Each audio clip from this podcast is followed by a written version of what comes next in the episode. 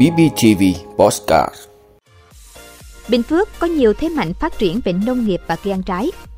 Từ nay đến tháng một năm hai không hai ba, Biển Đông có khoảng từ chín đến mười một cơn bão và áp thấp nhiệt đới. Cán bộ khắp nơi nghỉ việc không chỉ ngành y, Bộ Nội vụ đề nghị báo cáo. Việt Nam cần ba trăm sáu mươi tám tỷ đô la Mỹ khắc phục tác động của biến đổi khí hậu. Các nhà khoa học nuôi cấy thành công phôi chuột nhân tạo bên ngoài tử cung. Đó là những thông tin sẽ có trong năm phút sáng nay, ngày năm tháng tám của bê bê tê vê. Mời quý vị cùng theo dõi.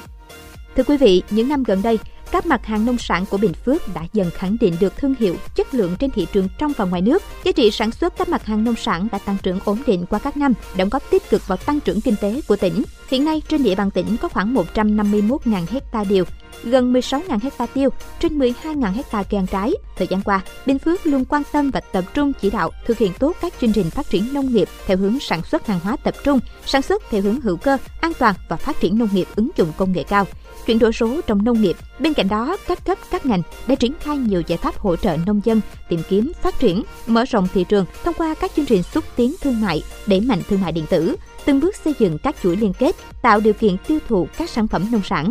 Ngoài sự hỗ trợ của ngành chức năng, chính người dân cũng phải nâng cao nhận thức, thấy được giá trị thương hiệu mang lại, từ đó chung tay xây dựng thương hiệu, tạo ra giá trị cho nông sản.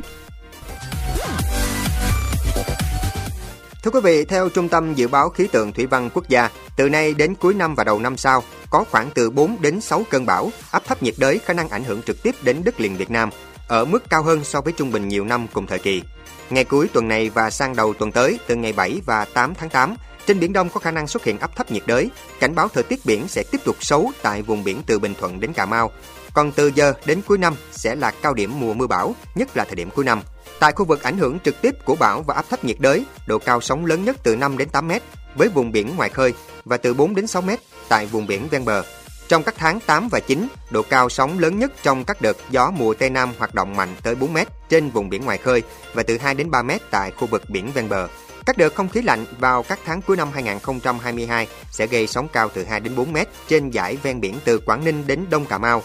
Bắt đầu bước vào cao điểm về mưa bão, an toàn của ngư dân khi đi biển là vấn đề nhức nhối, vì từ đầu năm tới giờ, nhiều vụ tai nạn tàu cá đã xảy ra, gây thiệt hại cả về người và tài sản. Sóng to gió lớn còn ảnh hưởng không nhỏ đến công tác tìm kiếm cứu hộ cứu nạn khi sự cố xảy ra.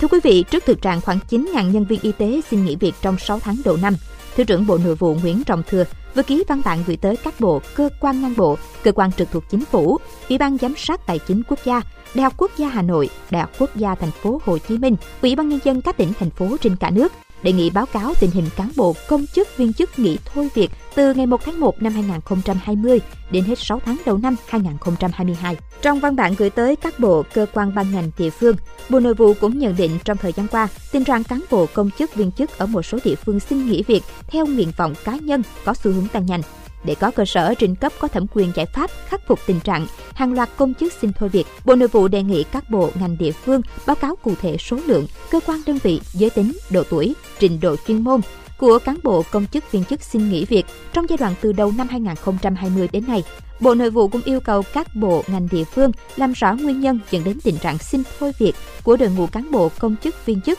thuộc quyền quản lý và kiến nghị đề xuất các giải pháp để khắc phục.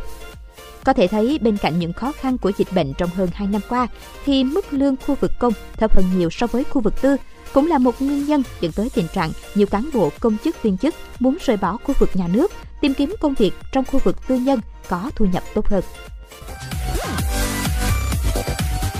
Thưa quý vị, trong báo cáo quốc gia về khí hậu và phát triển cho Việt Nam của Ngân hàng Thế giới vừa được công bố thì biến đổi khí hậu có thể khiến Việt Nam mất khoảng từ mười hai đến mười bốn phẩy năm phần trăm giê đê pê mỗi năm. Kể từ sau năm hai không năm mươi, một triệu người có thể rơi vào tình trạng nghèo cùng cực vào năm hai không ba mươi. Để giúp Việt Nam xây dựng chiến lược ứng phó với biến đổi khí hậu trong tương lai, báo cáo đưa ra một gói các khuyến nghị tập trung vào xây dựng cơ sở hạ tầng có khả năng chống chịu, bảo vệ những đối tượng dễ bị tổn thương, cải cách cơ chế, khuyến khích nông dân và doanh nghiệp, định giá carbon và huy động nguồn vốn. Ước tính giá trị đầu tư thêm từ nay đến năm hai không bốn mươi có thể lên đến khoảng sáu phẩy tám phần trăm giê đê pê mỗi năm, tương đương khoảng ba trăm sáu mươi tám tỷ đô la Mỹ. Số vốn này có thể được huy động từ cả khu vực công, khu vực tư nhân và quốc tế. Thưa quý vị, Viện Khoa học Weizmann tại Israel vừa cho biết các nhà khoa học của nước này đã tạo ra một mô hình nhân tạo của phôi chuột mà không sử dụng trứng, tinh trùng hoặc tử cung. Trong nghiên cứu được đăng tải trên tạp chí Cell, Weiss cho biết đã phát triển phôi chuột từ các tế bào gốc được nuôi cấy bên ngoài tử cung chuột cho đến giai đoạn tương đối cao khi các cơ quan và mô phát triển bình thường. Nhóm nghiên cứu đã xử lý các tế bào gốc trong bốn mươi tám giờ để tăng sự biểu hiện của một số gen cần thiết cho việc tạo ra các mô ngoại phôi. Kết quả là một số phôi chuột nhân tạo đã phát triển tương tự như phôi tự nhiên, với nhau thai và túi noãn hoàng, được hình thành tách biệt với phôi. Các phôi này lớn lên trong tám ngày rưỡi, chỉ bằng gần một nửa thời gian mang thai hai mươi ngày của chuột, phát triển các cơ quan nội tạng ban đầu và có nhịp tim, bộ não hình thành tốt, có hệ thần kinh trung ương và hệ tiêu hóa dạng cơ bản. Mô hình nuôi cấy này dựa trên một phương pháp hiệu quả đã được phát triển trước đây tại Swiss, đưa tế bào gốc phôi trở lại giai đoạn phát triển sớm nhất, nơi chúng có thể biệt hóa thành các mô ngoài phôi, bao gồm nhau thai và túi noãn hoàng, hỗ trợ sự phát triển của phôi. Weiss nhấn mạnh cách tiếp cận sáng tạo này có thể làm giảm việc sử dụng động vật trong nghiên cứu và thậm chí trở thành nguồn cung cấp tế bào, mô và các cơ quan nội tạng đáng tin cậy cho các cuộc phẫu thuật cấy ghép.